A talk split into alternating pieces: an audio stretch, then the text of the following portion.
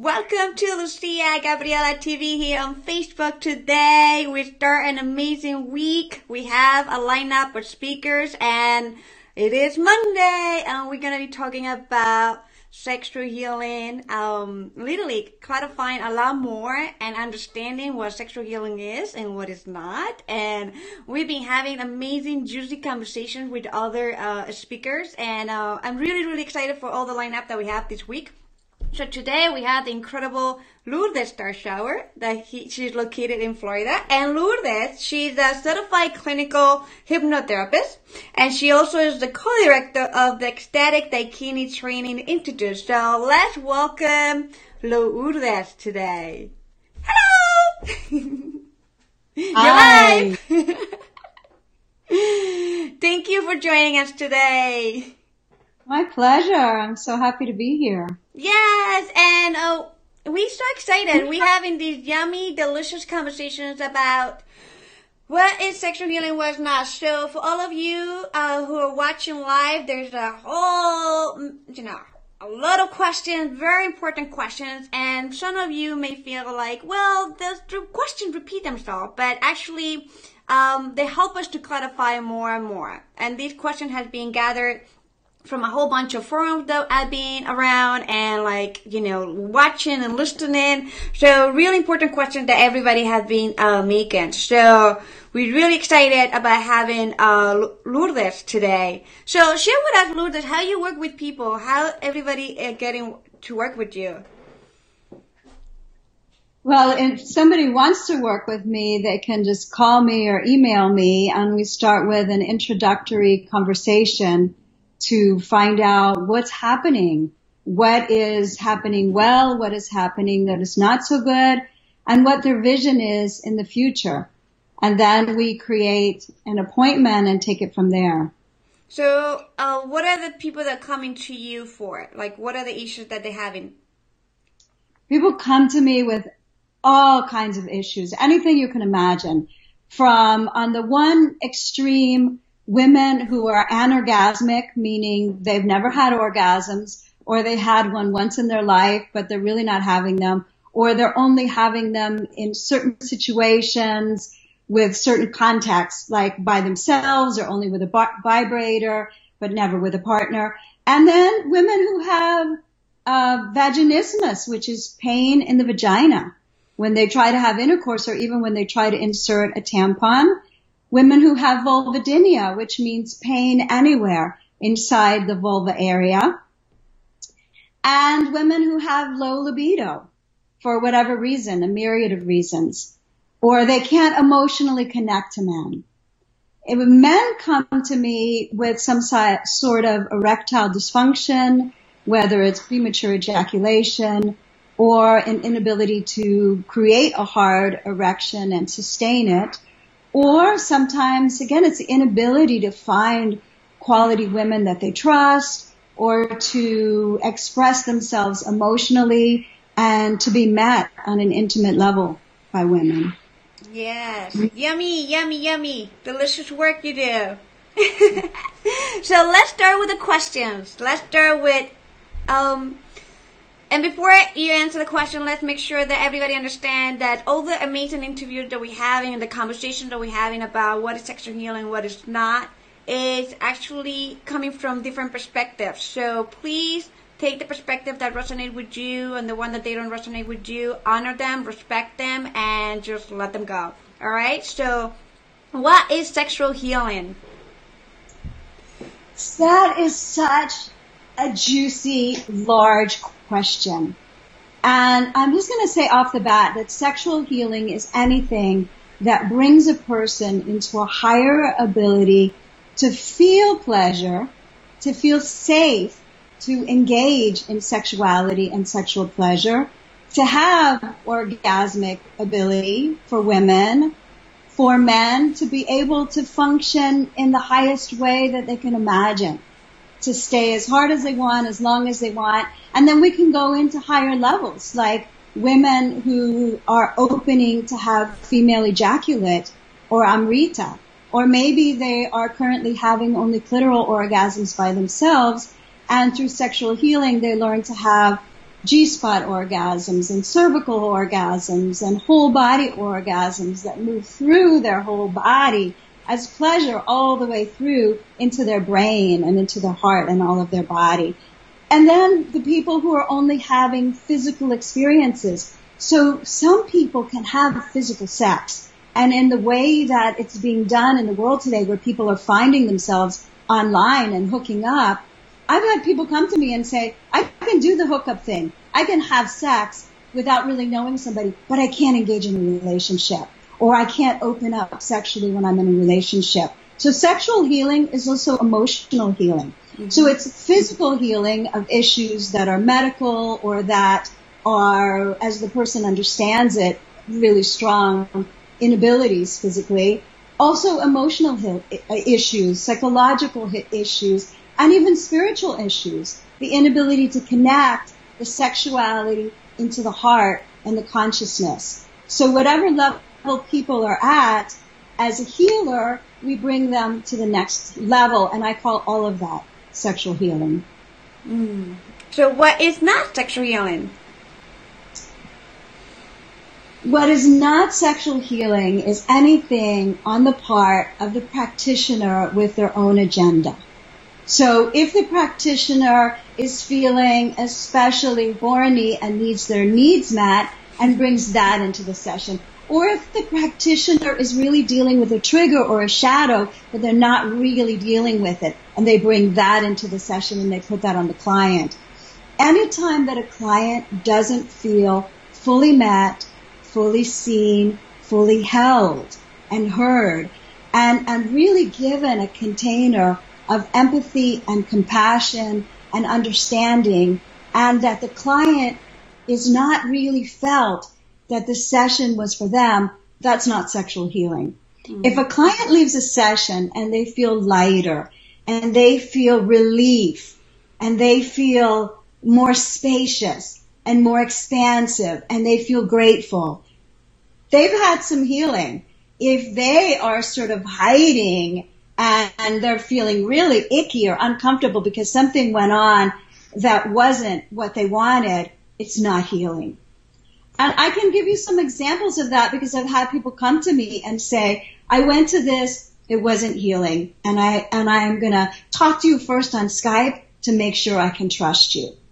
Prime example, a woman who had wounding very, very young because she was born with her labia, her vaginal lips, sealed shut.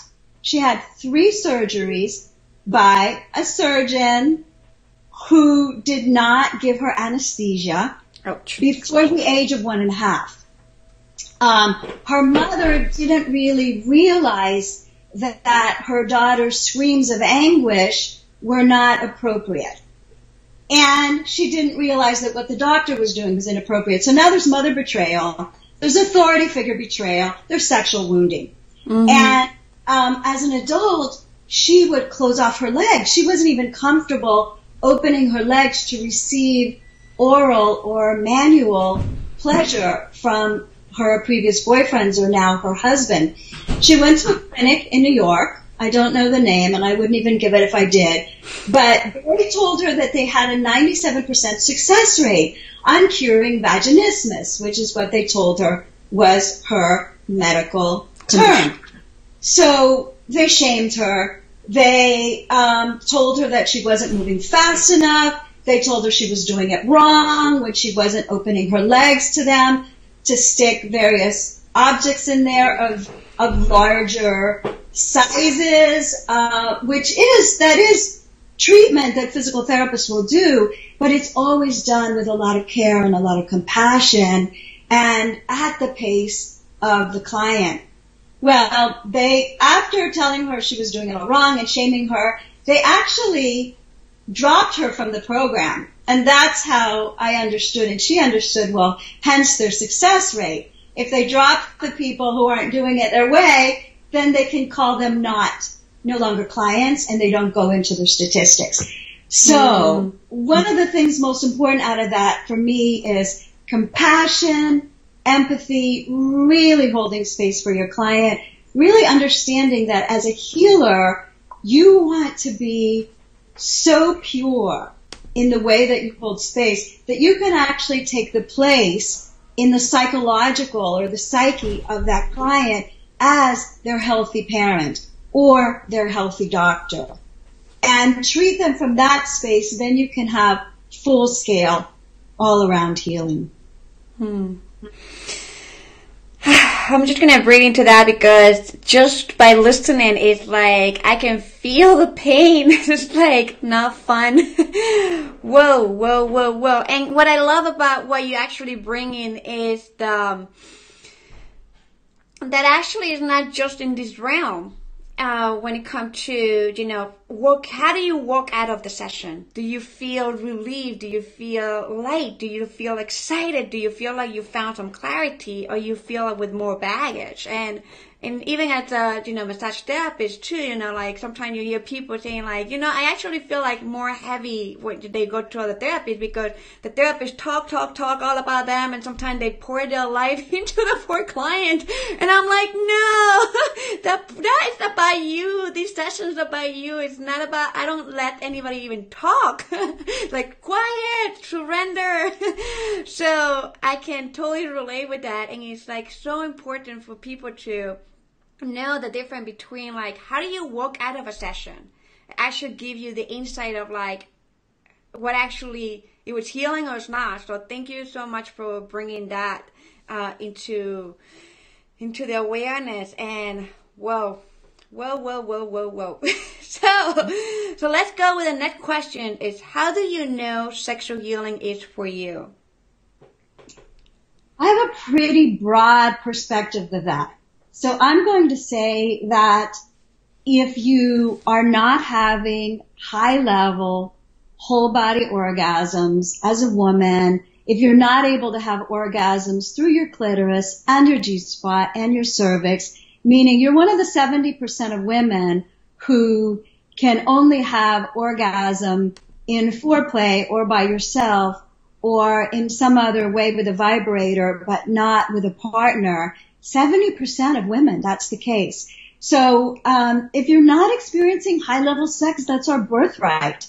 As a man, uh, you can really benefit from sexual healing if you are not able to last as long as you want. If your erections don't come comfortably and easily and last as long as you want them to inside of your partner.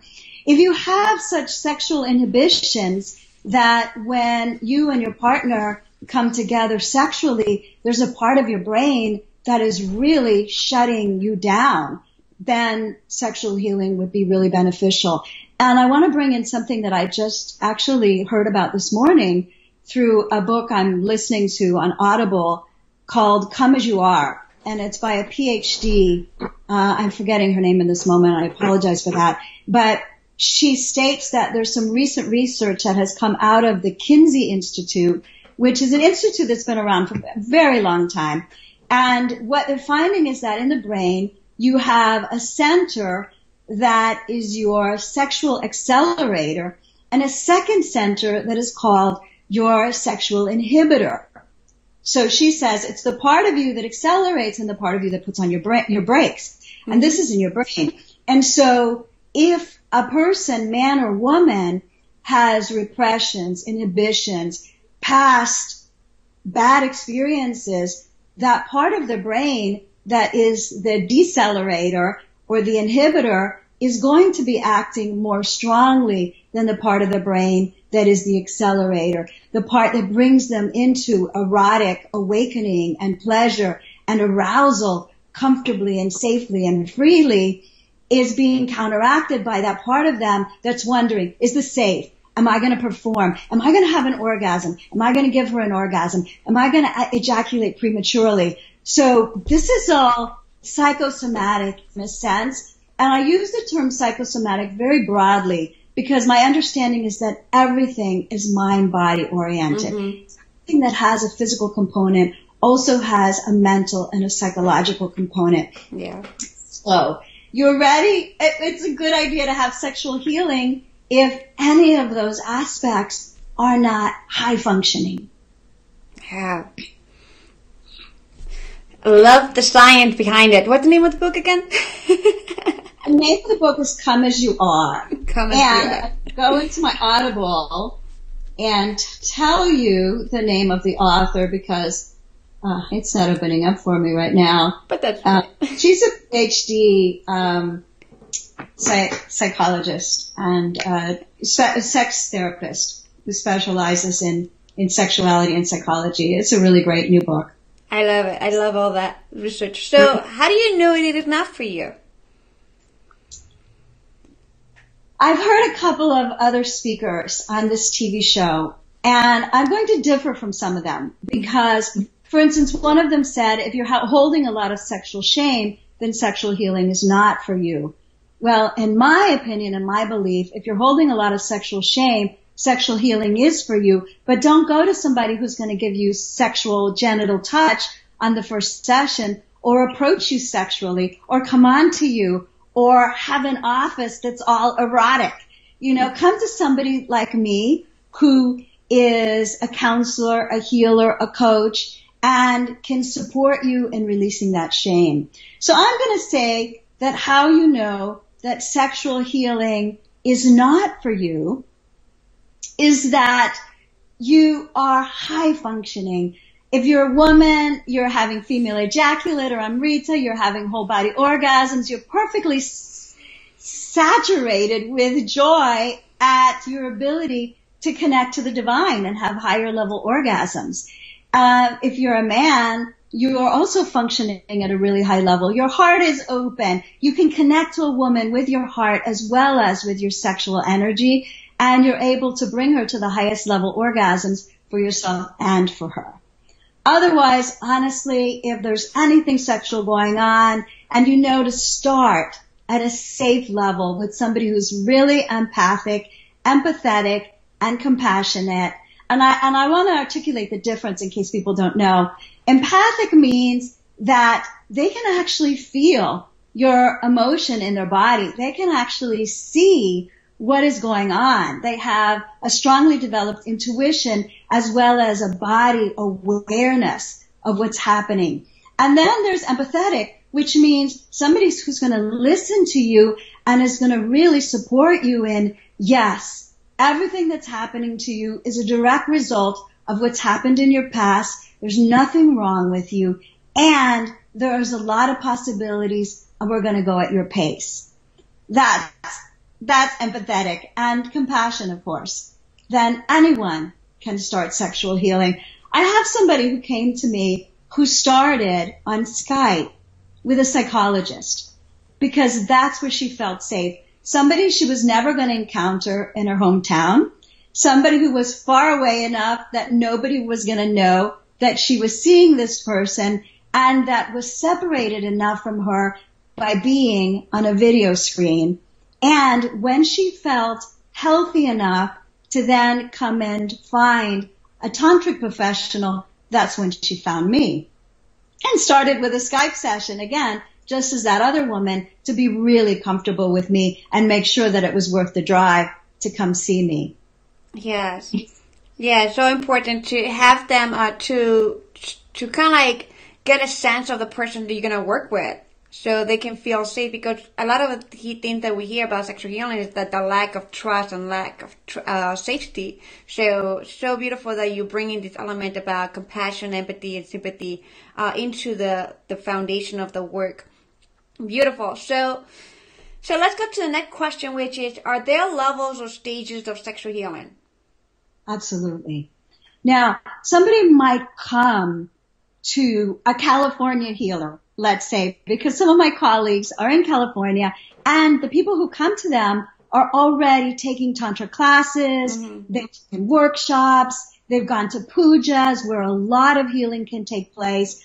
They're walking into that session with their presenting problem being something that's at a completely different level from from people who come to you or to me from Florida. Yeah. And so people who come to us, to me in general, I'm assuming to you as well, have, are starting at a level where they need to be met psychologically, emotionally, and, and spiritually, and do the work of, of healing the trauma because many of them are coming to us with sexual trauma. So the first level is let's heal the trauma together as a team. So even though I call myself Tantra Healer Florida, which is a name that I gave to myself about nine years ago when I was beginning to do this work, um, I still consider it a team effort between myself and the client. We're partnering together. So the first level is for me to either do clairvoyant energy healing or hypnotherapy or chakra diagnostics and some chakra balancing and harmonization, uh, some kundalini activation to support their body in awakening their own ability to connect to source and self-sourcing and to access this inter this internal central channel that supports their awakening. And then the next level might be now we're going into the healing of the orgasmic energy or the erotic energy or the ability to express their emotions, the ability to feel comfortable expressing sound, expressing sadness, expressing fear or anger because the shutdown of those emotions can also produce the shutdown of sexual expression. And then after those levels are dealt with, then I can go into the level of healing the actual sexual wounding that's on a, on a physical yeah. and an energetic level inside the genitals. Yeah. Around the genitals. Yeah. Thank you for sharing. Thank you for clarifying the different levels that you see in your perspective, which is great. That's how also I see it myself like these layers that need to be addressed before you even go there. So, and thank you for also uh, making the awareness that people who are in like in communities where they are really uh, doing very open to tantra and pujas and they already have like a different mindset, different awareness. Like maybe they have done a lot of healing. Um, so really, really important uh, to hear that. So is genital work a part of sexual healing? If yes, at what stage of the process, beginning or advanced stages? Yeah, so I'm going to speak from my own perspective, of course, on this. And my perspective is that it is at the advanced stages of the people that I see because as I just mentioned, we want to heal the other levels, the, the trauma, the psychological, the emotional, the chakra, components, the energetic components, before we get to any actual genital contact. Uh, there are people who are erotic practitioners, sacred intimates, and they may also be operating at a really high level.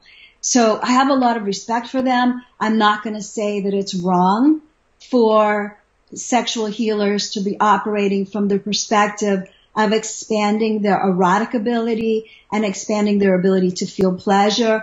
I'm just going to say that from the perspective of the people that I'm seeing, who of course come specifically to me because they read my website, they understand that I can support all of these levels of healing, that genital touch would be much later.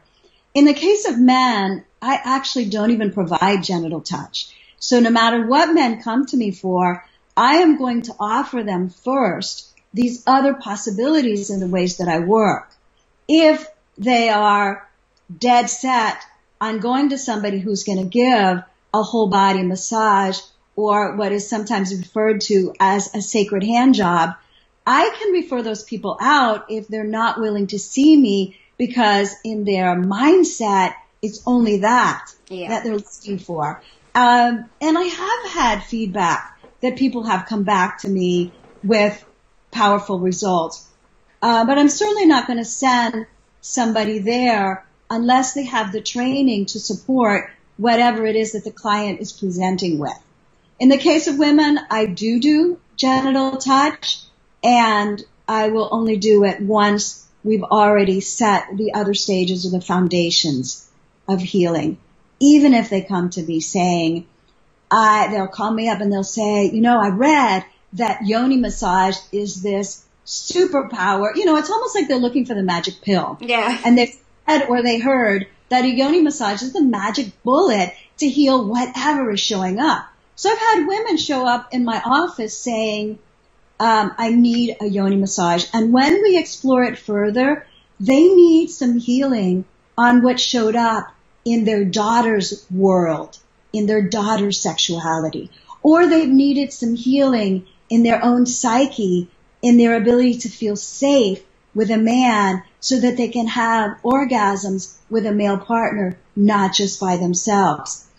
Uh, myself, as a female practitioner, if I go in and I just give a yoni massage and they have an orgasm, say, I am teaching their psyche that they can have an orgasm at the hands of a female practitioner who's highly trained. That may or may not now correlate to their ability to have an orgasm with a man or even at their own hands. So it's my job when I do genital touch for healing that I'm creating number one, their, the training and their understanding of this is how your yoni, your sacred space in Tantra deserves and needs to be slowly opened, teaching them about their erectile tissue, their arousal anatomy, teaching them about the fact that I'm coming in as a doula or a midwife supporting you in birthing your sexuality, sexual energy but it's a teamwork. So we're going to excavate. We're going to explore together. And then we're going to be looking for the spots that are numb or painful. And numbness just means they can feel pressure, but there's no pleasure. A lot of women don't realize that if there's something inside of their yoni, whether it's a finger or a penis, it's supposed to feel really good. Not just at the orgasm, but the entire time something is inside of them. And part of that is training. Part of that is education because that's what's really missing in our culture. Yeah. So we're mapping. Is there lack of pleasure? Is there pain? And then we're supporting energetically with my finger and their consciousness working together to support the releasing of the memory. Sometimes they might need to scream or yell at the person who perpetrated them in the first place, who caused the wounding. Sometimes they may just need to take deep breaths and cry and not really know what's in that spot, but they know that they're being held and they're being given permission to cry until I feel a release underneath my finger and they also feel a release. And eventually, hopefully, we're coming to pleasure. By the time we get to their G spot, ideally they've already softened up a little bit in the entire vulva or the entire inside of the vagina. And then in the G spot, we're also still looking for, is there pain? Is there numbness? Is there pleasure? Is there pleasure but only in certain areas?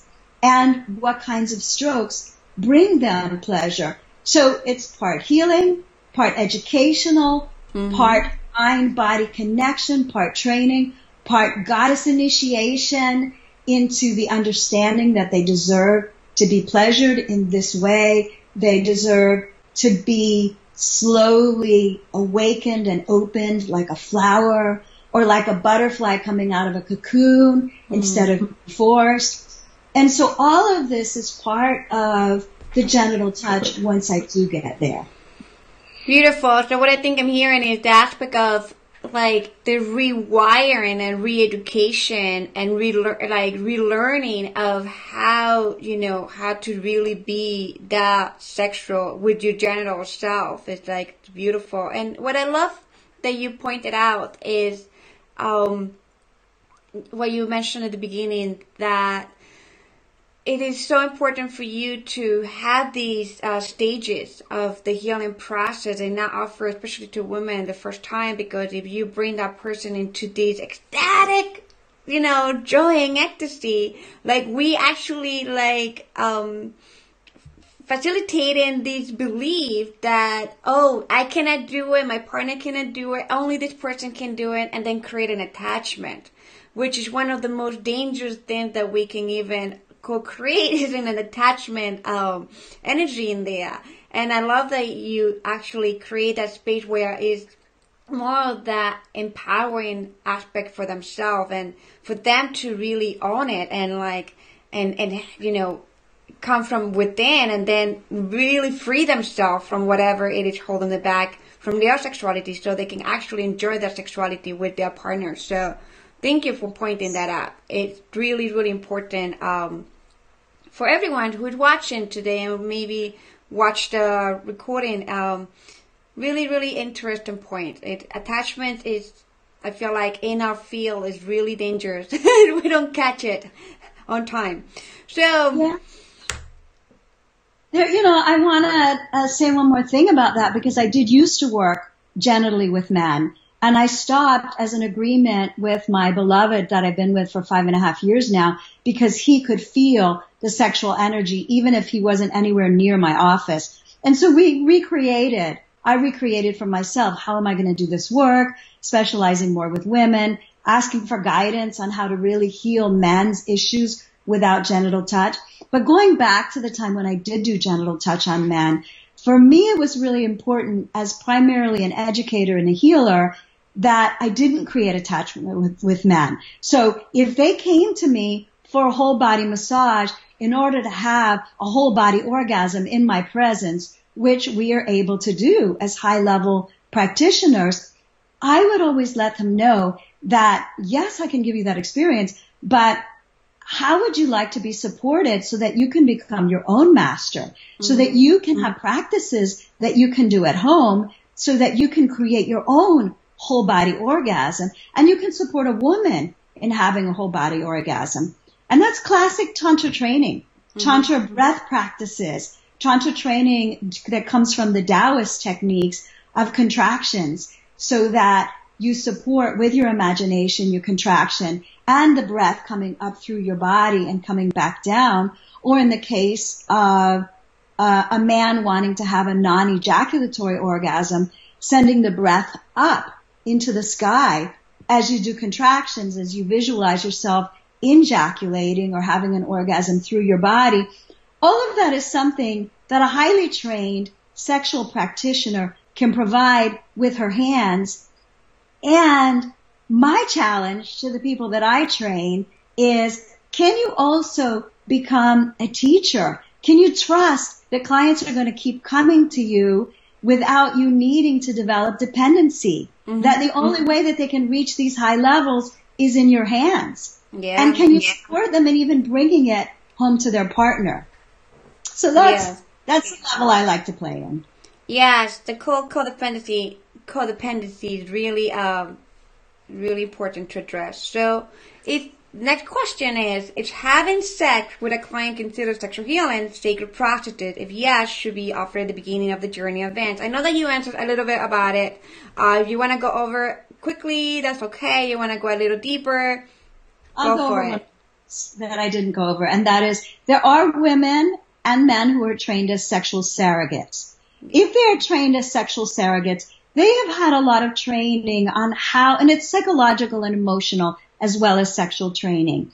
And there are also people who, like I mentioned in passing, connect to the divine and are able to channel what that client needs in that moment. Somebody who's operating at a really high level as a sacred intimate. In other words, they are providing the experience of sexuality for somebody that they have noticed in really Um, evaluating and screening and looking at this client, this is what is going to take this client to the next level. I'm not going to condemn that. By the same token, here's what I'm going to speak against.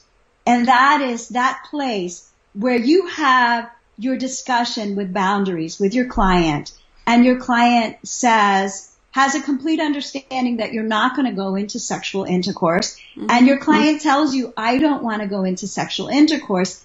And then in the process of giving them a genital massage for healing, your client becomes highly aroused, mm-hmm. highly erotically turned on, and they say, and, and the practitioner says, would you like me, would you like to have me inside of you?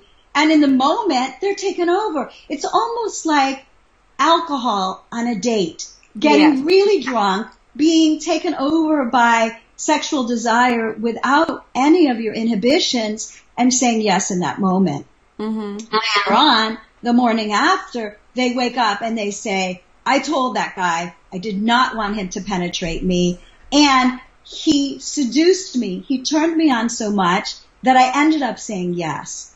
That's an absolute no-no in my viewpoint. Mm. So in my viewpoint, if the boundary is established in the beginning of the session that there is going to be no sexual intercourse and the client is saying, please enter me, please enter me, please enter me, then the practitioner at that point needs to be saying, but I promised you that I wouldn't. So let's finish the session in the way that we discussed.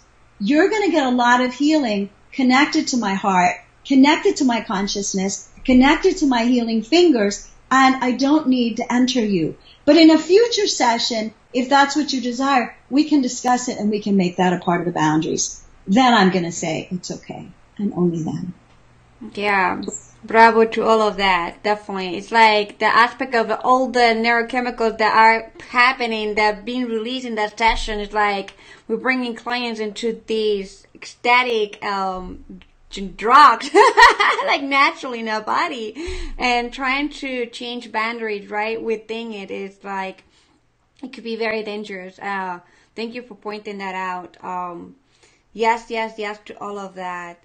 And uh, another thing that I feel that, you know, sometimes for all of viewers that are watching, um, you know, sometimes practitioners always sometimes feel like they have that guilt that they haven't followed the client because sometimes they, you know, the insecurities and the shadow that the practitioner themselves, right? Like, well, the client was asking me for it, right? And that's the excuse.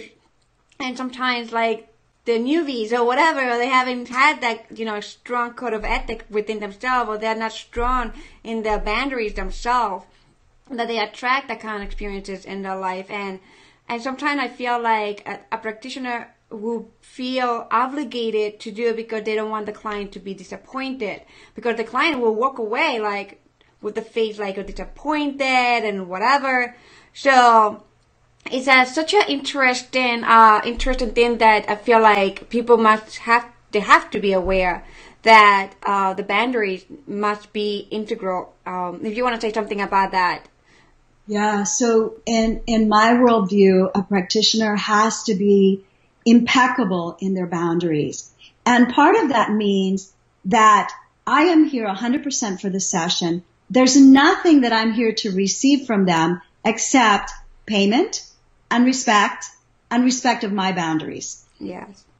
And that being said, they are not here. My, my client is not here to meet my need for approval, my need for doing a good job, my emotional needs for having somebody love me or like me, my need to have sex, uh, my own sexual pleasure felt and, and moved, or my shadow to come up and them to support me in my shadow.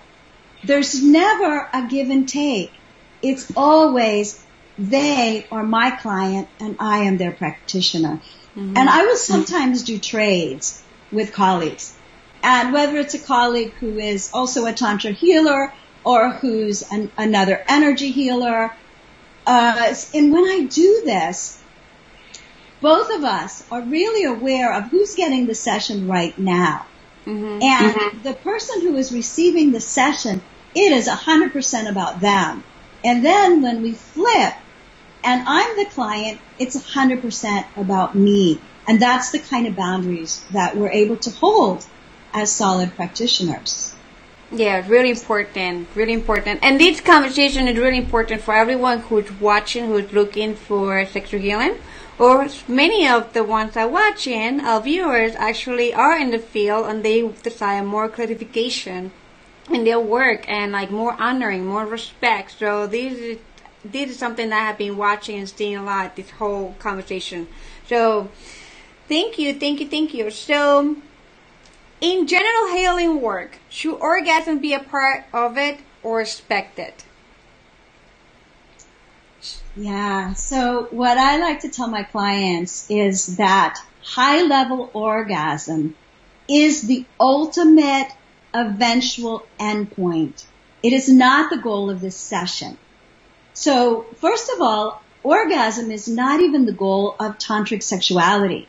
In tantric, tantric sexuality, the goal is expressing love, receiving love, giving pleasure, receiving pleasure, expanding the intimate space between us, expanding the heart connection, the energetic connection, the passion, the third eye and the crown connection between two people.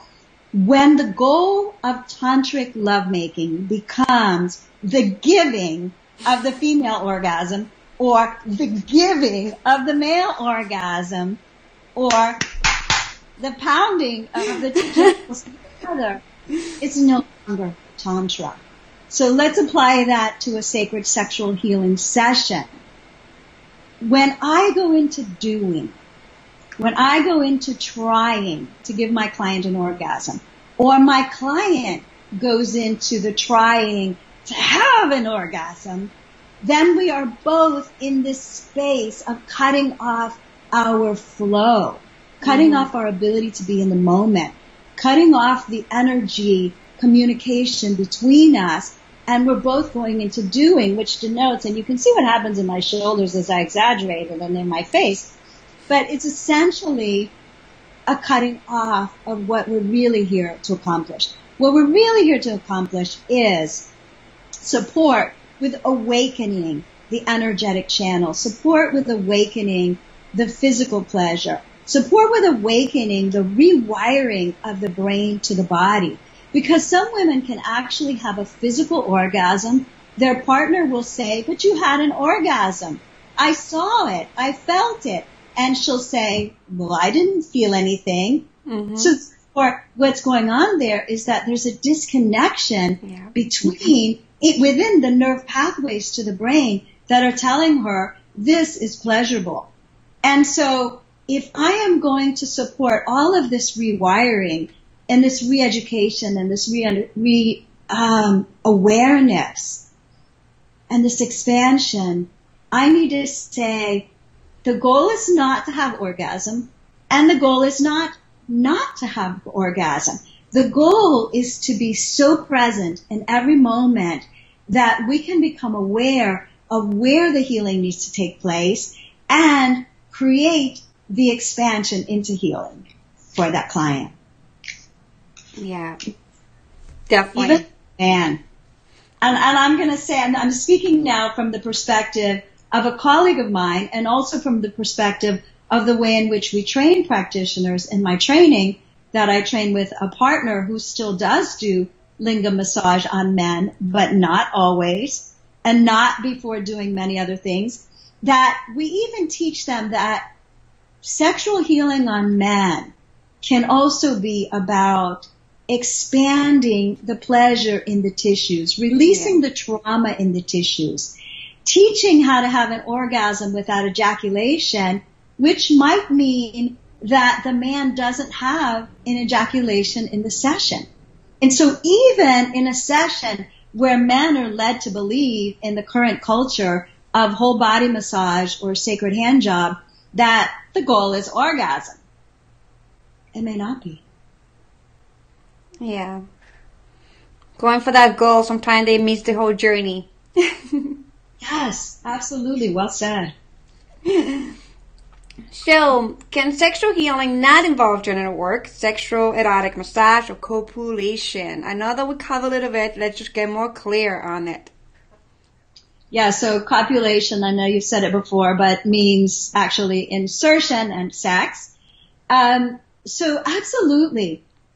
You know, sexual healing in this time of very high level repression in America can actually involve re-education and the support of releasing the shame and the guilt that the culture puts on us.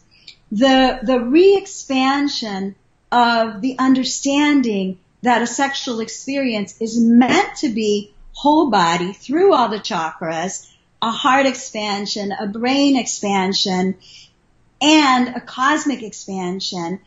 And a lot of it can be counseling, can be on chakra diagnostics. What's going on in their energy centers that is keeping them from being able to be as free, as comfortable as possible in their sexual experience. Uh, hypnosis, which is a hypnotic regression in the way that I do it, is taking the client with their subconscious mind uh, leading, but together we're going on a journey back to the initial events, event or events that caused the current issue. Mm-hmm. And mm-hmm. the client can go back into a past life, they can go back between lives, they can go back into the womb or any time in this lifetime. And we can heal sexual trauma that wasn't even caused by a sexual experience. I'm going to give you an example of that. So one of my clients was a man, he was in his 70s, he was having erectile dysfunction. His girlfriend that he was hoping to marry had just broken up with him. And he also happened to be a tennis pro, a teacher at a tennis club. And we did a hypnotic regression. He never had this memory until this regression, and it was him sitting on his father's lap amongst a group of people, friends of his father's, wanting to get his father's attention, grabbing onto his father's glass of water, and his father resisting him and the water hitting his father in the face, which then caused his father to throw him off of his lap. That moment caused his erectile dysfunction and his arthritis that showed up later in adulthood. Wow. The way that we work with this is we have the client within the experience of the hypnotic regression recreate the story. So they use their imagination and create an experience or a scene that is really generous for themselves and where they come out the victor we rewire the memory patterns and we create a whole new story that the person is then able to carry into their life. Was this his only sexual healing? No. We did a lot of training using Taoist techniques to support his control of his kegel, his ability to contract the muscle so that he can hold a stronger erection, his ability to move the energy through his body so that he could have an orgasm without ejaculating. And all of this training combined, energetic healing, hypnotherapy, I think it was three or four sessions, playing much better on the tennis court. Arthritis had disappeared, and that wasn't part of the session because he didn't bring that in to what he wanted to heal. It was actually a benefit of the healing at that moment. And he got the girlfriend back and they got married. And I'm not making this up. I'm not giving you like a miracle story to make it up because miracles happen when we really do the solid, thorough work of bringing in the real healing. Yeah. You, you working with the core of the problem that is presenting everything else. So beautiful. Yeah. So let's go into the question that is the most juicy question in this whole series is the one actually created the whole series itself in the sexual healing community. So what are the code of ethics sexual healers should have with clients, even for those who offer sexual work as part of it? Yeah. So a primary, and I know you've heard this before, first do no harm. And I'm going to elaborate on what that means. That the needs of the client are primary, that you're really holding space for the client and their needs. You're watching their body language, the movement of their eyes, their breath. You're watching their safety. You are separate from, and, and you're, well, let's stay with this. You are completely involved in the support of that client feeling safe with you, providing the process that they need to have healing, a healing partnership take place in your client. You have separated your own needs, which I mentioned before, but I'm going to add to that, that a healer needs to be doing their own shadow work. They need to be going to healers. They need to be having trades or paying higher level healers so that they're not walking into a session with their own shadows. Mm-hmm. They need mm-hmm. to be releasing any energy that they picked up from the pr- prior clients, which as empaths we can do. We can actually inadvertently pick up a client's negative energy as we move it through our own bodies in order to be healed. So we need to learn really solid techniques to not allow their energy to stick in our body or to even come into our body rather than just moving through us as we are a clear channel. And we also need to clear the energy after the session of the client. So we're clearing our own shadows. We're clearing our client's shadows from our bodies.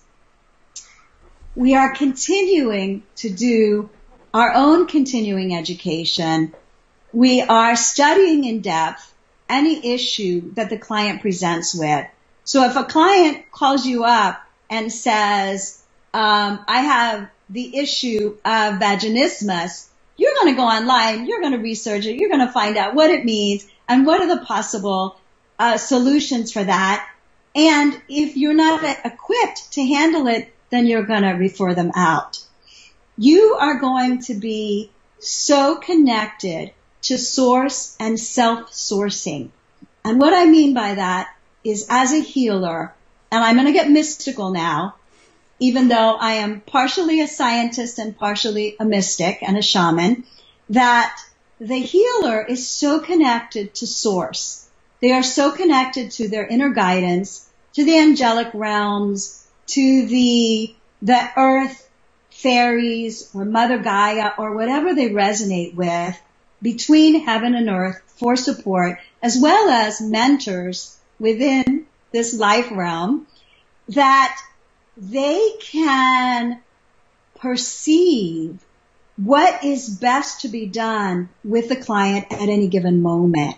And that includes stopping a session the minute that they see that the client is under any kind of distress or the client is uncomfortable in any way.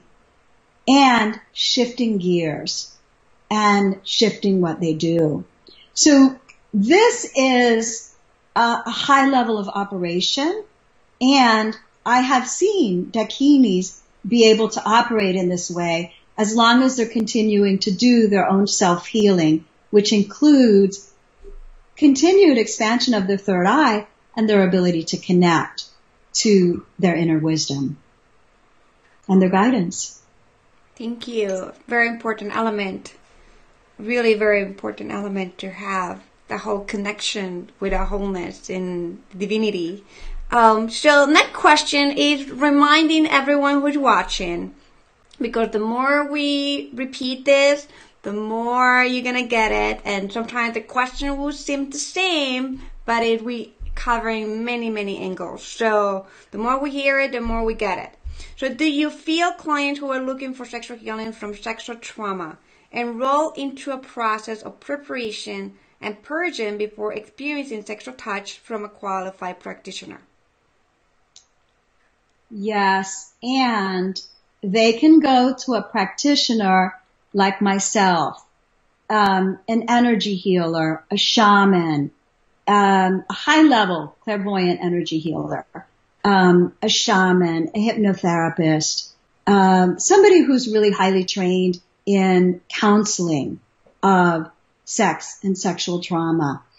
Um, not all psychologists have the awareness. In fact, I'm going to say most of them don't, mm-hmm. unless they are sex therapists or they are psychologists who are trained in sex therapy, which I believe it's really going to just be a sex therapist. Yeah. Um, but they, if they go to somebody like, like me or which, you know, because I have all of those pieces, then they have, they will do the initial work. Uh, but if they go directly to somebody who is a master at erotic pleasure and bringing forth an orgasm and they haven't done their own dive into their shadows and this practitioner cannot meet them in their shadow and support their healing as their shadow shows up in that session, then they've gone too far too soon and they do need to do primary work first. Yeah. Thank you. Um, Lourdes is confirming pretty much what we've been sharing in this series of conversations.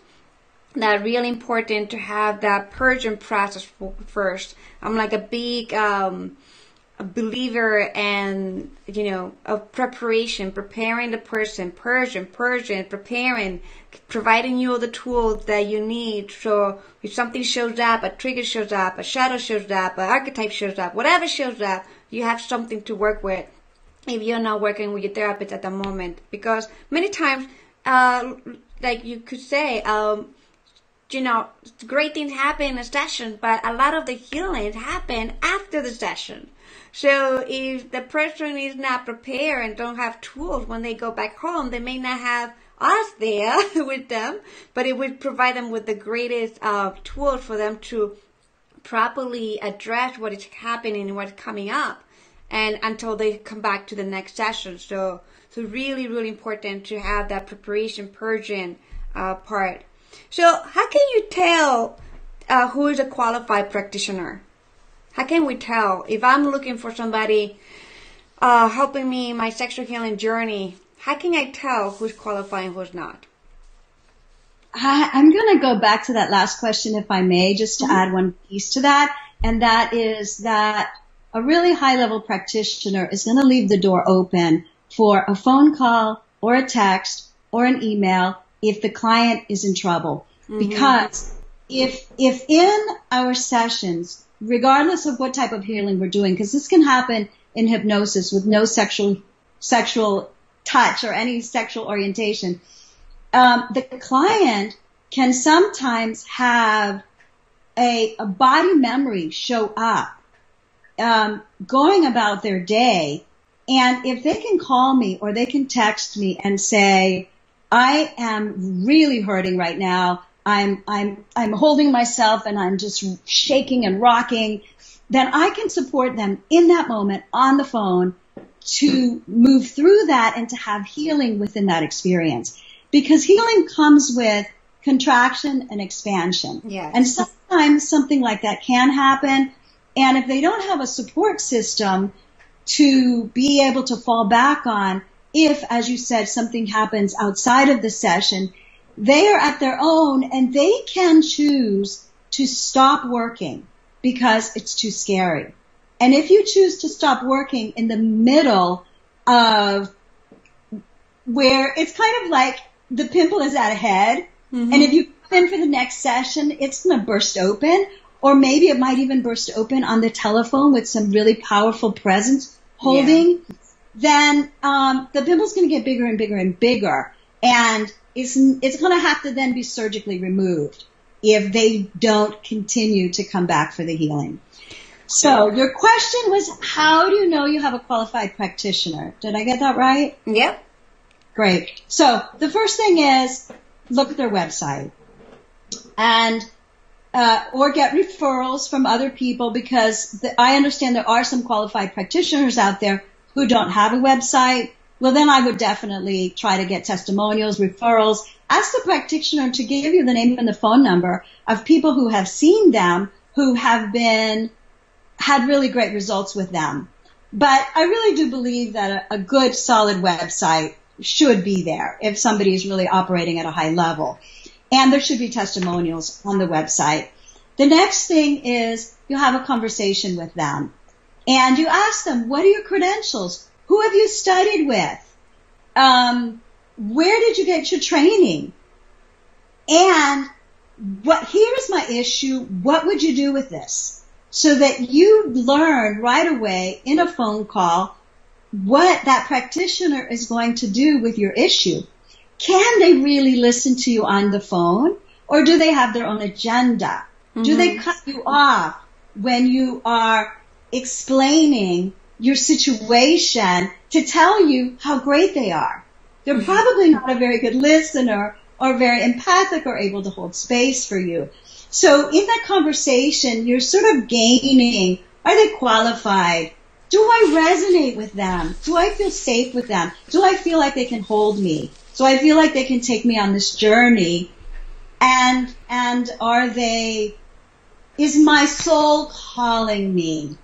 Really, at the deepest level, is my soul calling me to work with them? Not just am I excited because they're really good looking, and I think that they can take me on an erotic journey, but is my soul trusting them? Is the little voice inside of me that gets scared trusting them? Have other people trusted them? Have they gotten results? You can even ask them, what kind of results have you gotten in my specific type of case? Yeah. And how about getting those results? Like one of the other um, speakers, um, Matthias was sharing, like you gotta interview the practitioner you're gonna hire. You know, you gotta truly interview them. That's what for me is important for anyone to fill up a very intense intake form and then get on the phone and see what happened. Like you really have to ask a lot of questions. It's not just well, we ask questions to you to help you, but also question, ask questions, ask questions like Lourdes saying. So thank you for sharing that. Um, so I'm just gonna go with a deeper insight. I'm gonna be reading this to you guys. Um, because this is something that just shows up during these series of conversations and while we're still uh, collecting a lot of more questions from uh, from our community and what we see in the forums and a lot of the people who are watching and not just um, viewers who are looking for practitioners or they just want to learn more about what sexual healing is but also the majority uh, who are watching are uh, practitioners themselves and who are doing this work and they just want to have more clarification they want to see other people's perspective uh, they just want to have more understanding so I'm going to be reading the deeper insight and then we're going to dive into four questions that uh, then Lourdes will wrap it up uh, this uh, interview with. So finally, these questions are to bring awareness to practitioners and teachers of sexual healing, Dakinis, trainings, and certifications. Of the many trainings and certifications I have personally participated in, and I'm aware of from other colleagues who have taken all the training from recognized sacred sexuality schools, genital touch massage and the de-armoring is taught from the beginning of the certification training without proper pre-emotional psychological preparation of the trainee. We find this certification offered to anyone without pre-qualifications and screening. We have witnessed re-traumatization, re-trauma happening because deep wound and emotional triggers come up to the surface and these are not properly addressed and supported with practical tools during training because of the lack of time. We have witnessed new practitioners that are doing healing work with genitals from the beginning of their practice because that is how was taught to them and they have experienced their healing. While more experienced practitioners, like the one we interview in here, are continuing to discuss whether sexual touch may or may not be a part of the healing session. It is not something that is offered in the first session. It may take them over 10 sessions before they experience simple conscious touch in their body without genital touch. Should these schools offering certifications involving genital touch reevaluate their curriculum and create pre-requirements for programs addressing emotional and psychological concepts and provide practical tools that can be offered in person online before the certification training.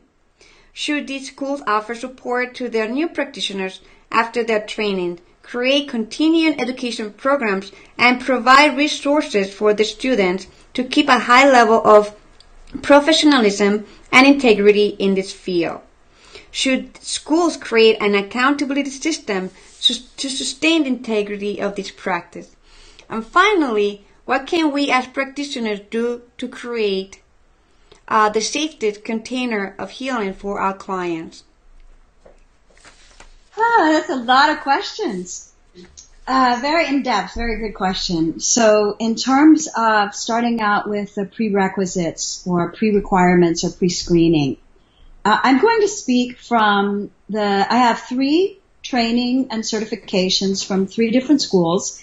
And one of them, I have three levels of certification. And I am running a school myself along with my colleague, Kathleen Cienfuegos, who's from California and who comes from a completely different lineage. And it's one of the reasons that I invited her to co-create this training with me because we come from two very deep back, very different backgrounds, but very strong lineages, as well as we have a very high level of integrity and a way that we continue to develop ourselves as we continue to see clients.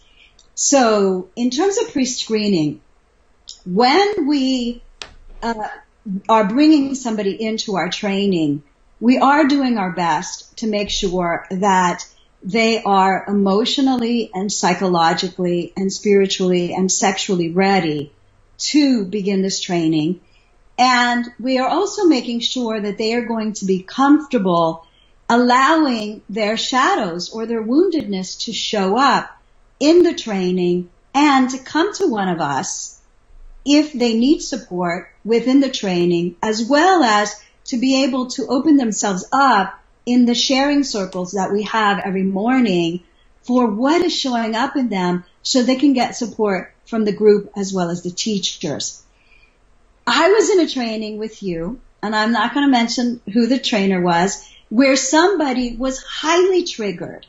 Now, I'm not going to say that it's only because she didn't get proper screening, because she said she was actually working as a, a sexual healer and a sexual educator.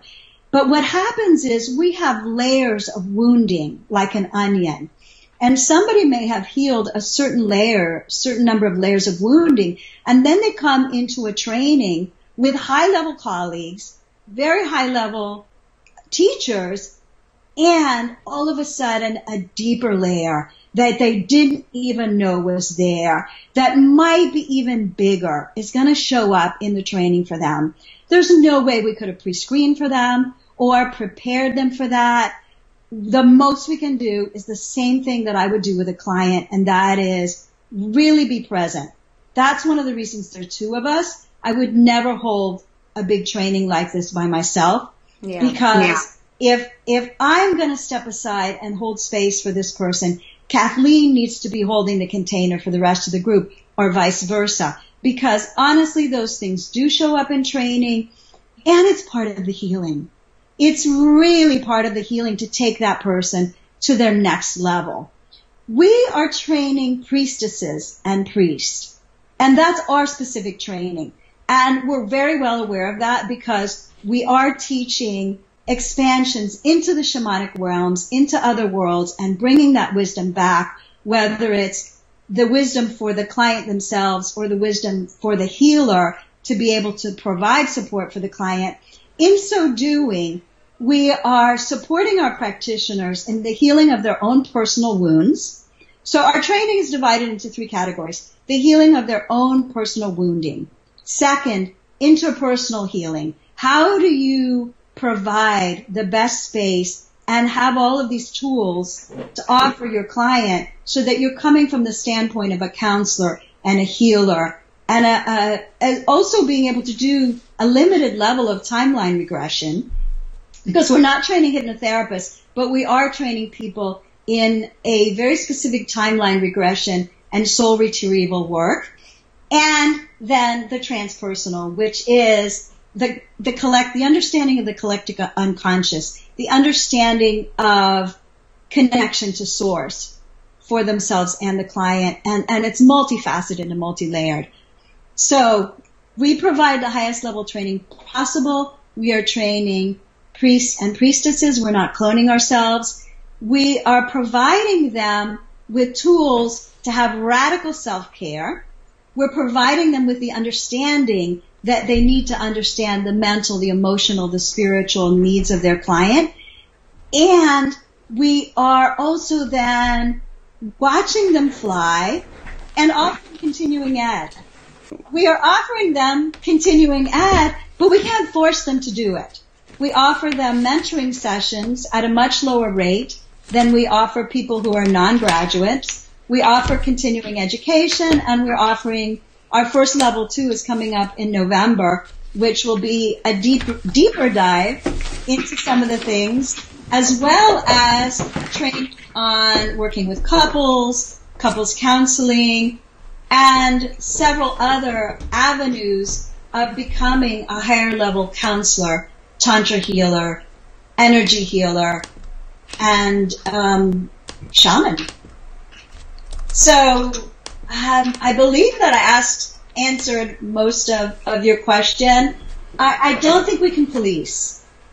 Uh, now, what I will say is that um, if one of my graduates shows up in one of my classes, which somebody did recently, and I saw her inability to hold space for her partner, then I took her aside later on and I said to her, there is some showing up here that your shadows are showing up and that you aren't really in this moment able to hold space for your client. If that ever shows up in a client session or before, well, before a client session, I'm going to ask you to cancel or reschedule that session if you can't show up 100% present and whole.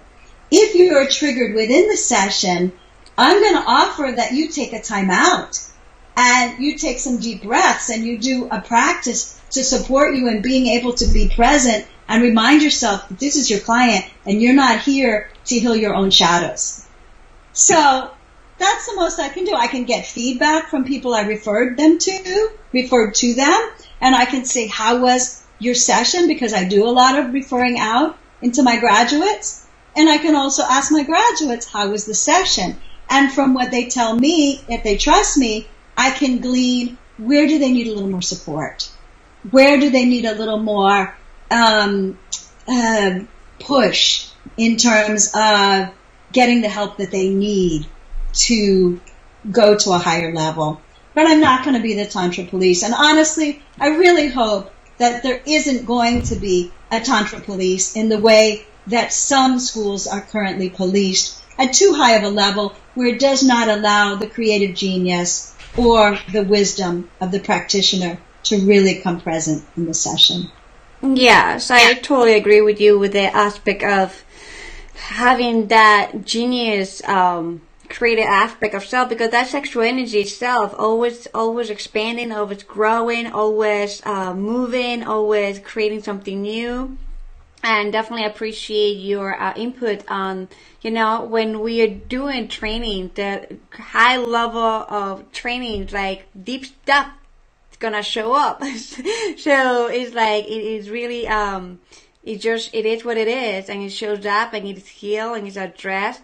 I do believe that the integrity and the level of um the the container, the safety of the container must always be integral and aligned with, you know, be be um be safe for everyone, for everyone and and um just powerful enough for everyone to really uh, take their own journey um, deeper within themselves and learn from the other person that just had the trigger or the shadow show up and uh, and bring it back to the mirror and be like, okay, what it is that that person is working on that maybe reflecting something about me that I may need to work on, and that's kind of like a high level um, training process too. So I love when I'm in in group like that where it's like the facilitators, you know, express that. I really, really appreciate that. So I appreciate you, uh, Lourdes, for showing up today and for uh, staying yes to this interview. Thank you. Uh, and how everybody can uh, get in touch with you if they need to learn more about your work and how they can also receive help and your training program. Sure. So my website is www.tantrahealerflorida.com. My name is Lourdes Starshower. Uh, I have a Facebook page, Tantra Healer Florida. Our next training is July 15 to 21 in Southeast Florida in Stuart. And we still have a few openings and people can contact me. They can email me or they can call me directly and on my website, if they put in their email address, they can actually receive a free video that talks about the energy component of high level orgasm. And there are also some other free videos they can access on my website and of course through my YouTube channel. And uh, I'm here to serve. I can work nationally and internationally because of Skype, because I am able to provide um, energy clearing, cord cutting, and uh, hypnotherapy, and all kinds of things, training, all kinds of things that you might not imagine that can be done through video sessions, but can be as well. Yes. And they can also find your meetup group. yes, I have a meetup group called Sacred Tantra, not just for couples. Because the first question I always hear from people is, I don't have a partner. Can I still study Tantra? And really, education is a big part of it because the culture is so shut down. If I may say one more thing, there is just something that I found completely shocking. And that is one of my students called me last night and she said she's a teacher in the school and what she's finding out in the cafeteria is the elementary school kids happily eat bananas. The upper middle school kids will not eat bananas, boys or girls. Why? She's asked them. Because it's a phallic symbol. That's how shut down our culture is getting. So shut down that we feel that sex is so dirty and so wrong that we can't eat bananas. And so that's part of the healing, honestly. Not even cucumbers. yeah, that's right. That's right. Well said. What about eggplant? oh, that's a whole nother. oh gosh. Okay. That's interesting though, but thank you for sharing that. I appreciate you so much. Thank you. So thank you everyone for joining us today, tuning in. Thank you, Adi. Adi show up enough enough uh, earlier and say hello, bravo for you throughout professionalism to both of us. So that's great. And also Tracy, thank you for joining us. Uh, Tracy saying love you both, and I am so looking forward to taking your course sometime, Lourdes. So that's Tracy Wright. So Thank you, thank you for joining us today. So if you are more, you're excited like me about learning more and, and to get more clarity on what sexual healing is and what is not, we have more amazing speakers in the next couple of days. We have uh, Caroline Tantra coming tomorrow on Tuesday. We have uh, uh, Tiana coming on Wednesday and Thursday. We have uh, Shan, I believe her, uh, her name is. Um, I'm so bad with names, everyone. Just just for you to know. but that's good because that keeps confidentiality very good. so thank you and join us uh, join us for the next uh, couple of days. We're gonna have awesome conversations and I appreciate you this again. And if you want to know more about me, you can go to luciagabriela.com. And if you're in Florida, uh, Sarasota here area, you can come to Nuna Holistic Retreat Center for emotional and sexual healing. So we'll see you next time. Take care. Bye. Bye. Thank you.